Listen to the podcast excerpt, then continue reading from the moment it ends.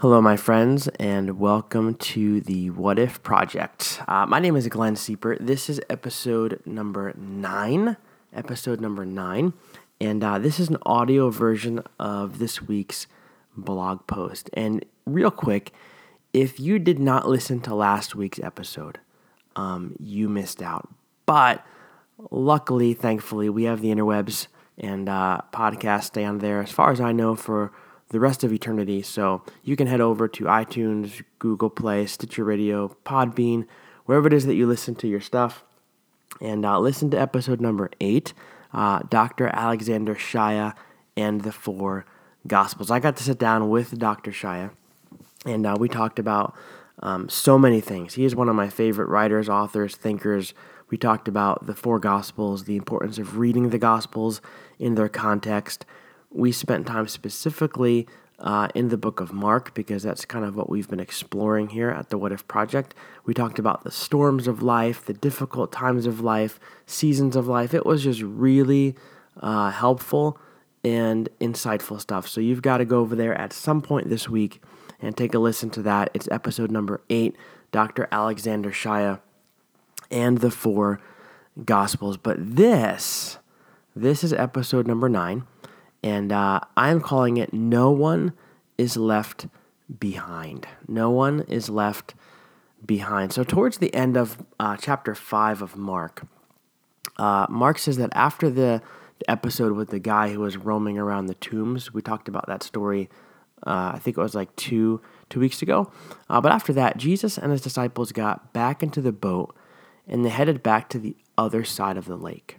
Now, remember, when Jesus met up with the guy who was possessed by a legion of demons um, in the graveyard, that was a couple weeks ago, he was on the non Jewish or Gentile side of the lake. And so now Mark says he gets back into the boat and crosses back to the other side of the lake, meaning he's now back in Jewish territory. Now, I want to pause here.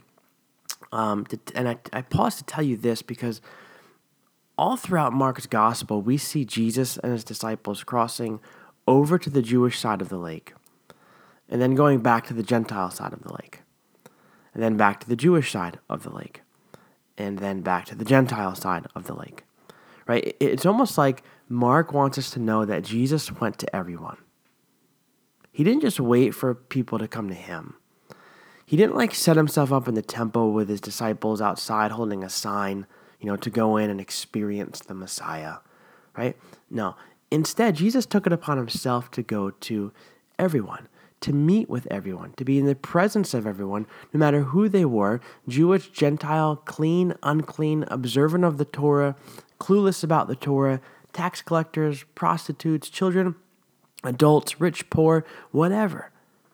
And I would argue that, you know, he's doing the same thing today. He doesn't just sit in our churches, you know, up at the altar, waiting for people to respond to an altar call on Sunday so he can go and enter into their hearts, right? I mean, to be honest, like that couldn't be further from what the stories of Jesus teach us. Rather, he's out in the world. You know, he's meeting people where they are, on their side of the lake, on their way to work, as they storm out of the house after a fight with their spouse, at the bar, at the strip club, in that dirty motel room in churches and schools, at the, the grocery store, in the car, meeting people, all types of people, where they are on their turf. Anyway, so Jesus goes back to the Jewish side of the lake and is immediately met by a guy named Jairus, who was a, a member of the synagogue rulers. Now, Mark tells us that Jairus' 12 year old daughter had become very ill, and she was actually on the verge of, of death. And so he begged Jesus to come and make her well. Now, Jesus naturally agreed, uh, went with him, and as was the case with most places he went, word got around that he was in town. Uh, the crowd began to grow and to build and to grow and to press in on him. Um, in that crowd, Mark says, was a woman who had been subject to bleeding for 12 years, um, a condition that the Bible says caused her to suffer at the hands of many doctors. And when she caught sight of Jesus, she thought to herself, If I could only touch his clothes, I know I will be healed. And so she made her way through the crowd, little by little, person by person, pushing people out of the way, pushing her way through until she got close enough. And then she reached out, touched his cloak, and immediately uh, she was well. Now, Jesus says that, or G- Mark says that Jesus felt power leaving him. And so he yelled out, Who touched me? Now, the disciples look at him like he's insane because literally there's like hundreds of people around them. And they were all, you know, reaching, grabbing, trying to get a look at the this miracle working rabbi. The woman then realized what happened. She raised her hand and said that, you know, she was the one who touched him. And then Jesus responds and says, Woman, your faith has made you well. Interesting, right? Now, meanwhile, uh, Jairus' daughter got worse, and word came to Jesus and her dad that she had died. And Mark says that Jesus ignored what they said. I love that. Ignored what they said, looked at Jairus and said, Don't be afraid. You know, just just believe. And how could he not believe, right? Because like he literally just saw this woman get healed by simply touching Jesus' cloak. So surely that had to do just had to do something to his faith. He had to have at least a little bit of faith that Jesus was about to do something great. And so they get to the house, and everybody's there, and they're, they're mourning the young girl's death. And so Jesus told them not to cry. He said, Don't cry, she's only sleeping. And then Mark says that they laughed at him which apparently ticked him off because then Mark says he put them out of the room. Like I don't know if he like lifted them up and put them out, told them to get out, uh, called the bouncers. I don't know, but he put them out of the room. Went in with Jairus and his wife and his disciples, and woke the little girl up. Interesting, right? And that's the end of the story. Now I, I love what Mark is doing here because he intertwines uh, the stories of two very different people. Uh, from two very different walks of life from two very different places in society and shows how Jesus steps into the story of each one and brings healing, renewal, and restoration. Uh, Jairus was a synagogue ruler, and so uh, he and his family would have been considered more upper class. The woman who was bleeding, though, she had a bunch of strikes against her. Not only was she a woman, and women, remember, were seen as like second class citizens in the Bible, um, in Bible times. But she was also bleeding for 12 years, which made her unclean in the eyes of the temple rulers. And she has spent countless dollars on doctors, none of which could make her well. Uh, there's this one commentary on Mark called Binding the Strong Man by this guy uh, named Ched Myers. And he says that the squandering of money upon medical care was a problem for the poor in Bible times. Mark's comment about her suffering under the care of many doctors is a comment that both Matthew and Luke, in their versions of the story, leave out. And actually comes across in Mark as sharp and even cynical, for she spent all that she had on doctors and profited nothing. Right? Two very different people for sure. But one thing they have in common, though, Mark says, is the number 12. The girl, he says, is 12 years old, and the woman has been bleeding for 12 years. Now, this is an important piece of information that Mark's Jewish readers, uh, as is the case with like a lot of the language that Mark uses, like they would have picked up on this number immediately because for the Jews, the number 12 represented the 12 tribes of Israel, or God's chosen people.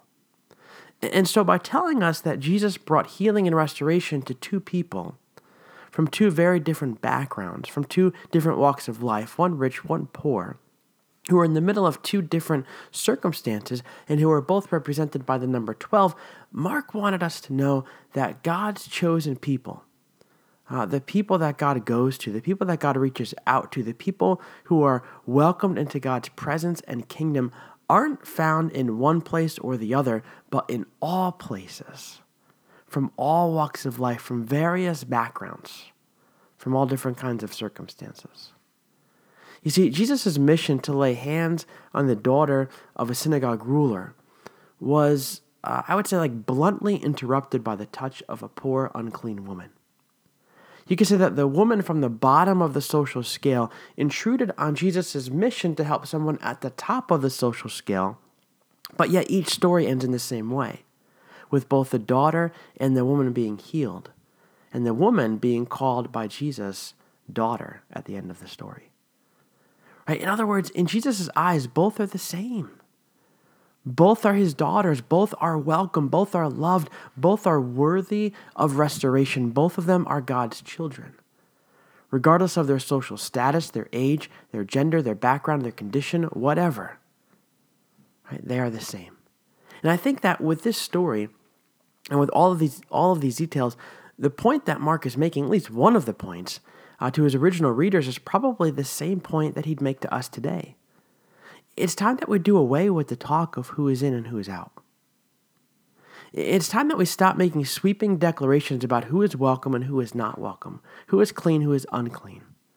And it's time we start embracing a kingdom that brings with it a new social order, a new way of understanding people, a new way of talking about God's chosen people.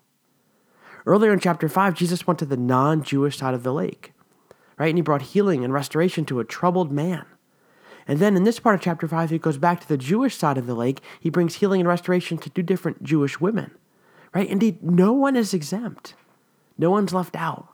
No one was beyond or too far gone for his touch. No one was pushed away. No one was left behind. Nobody.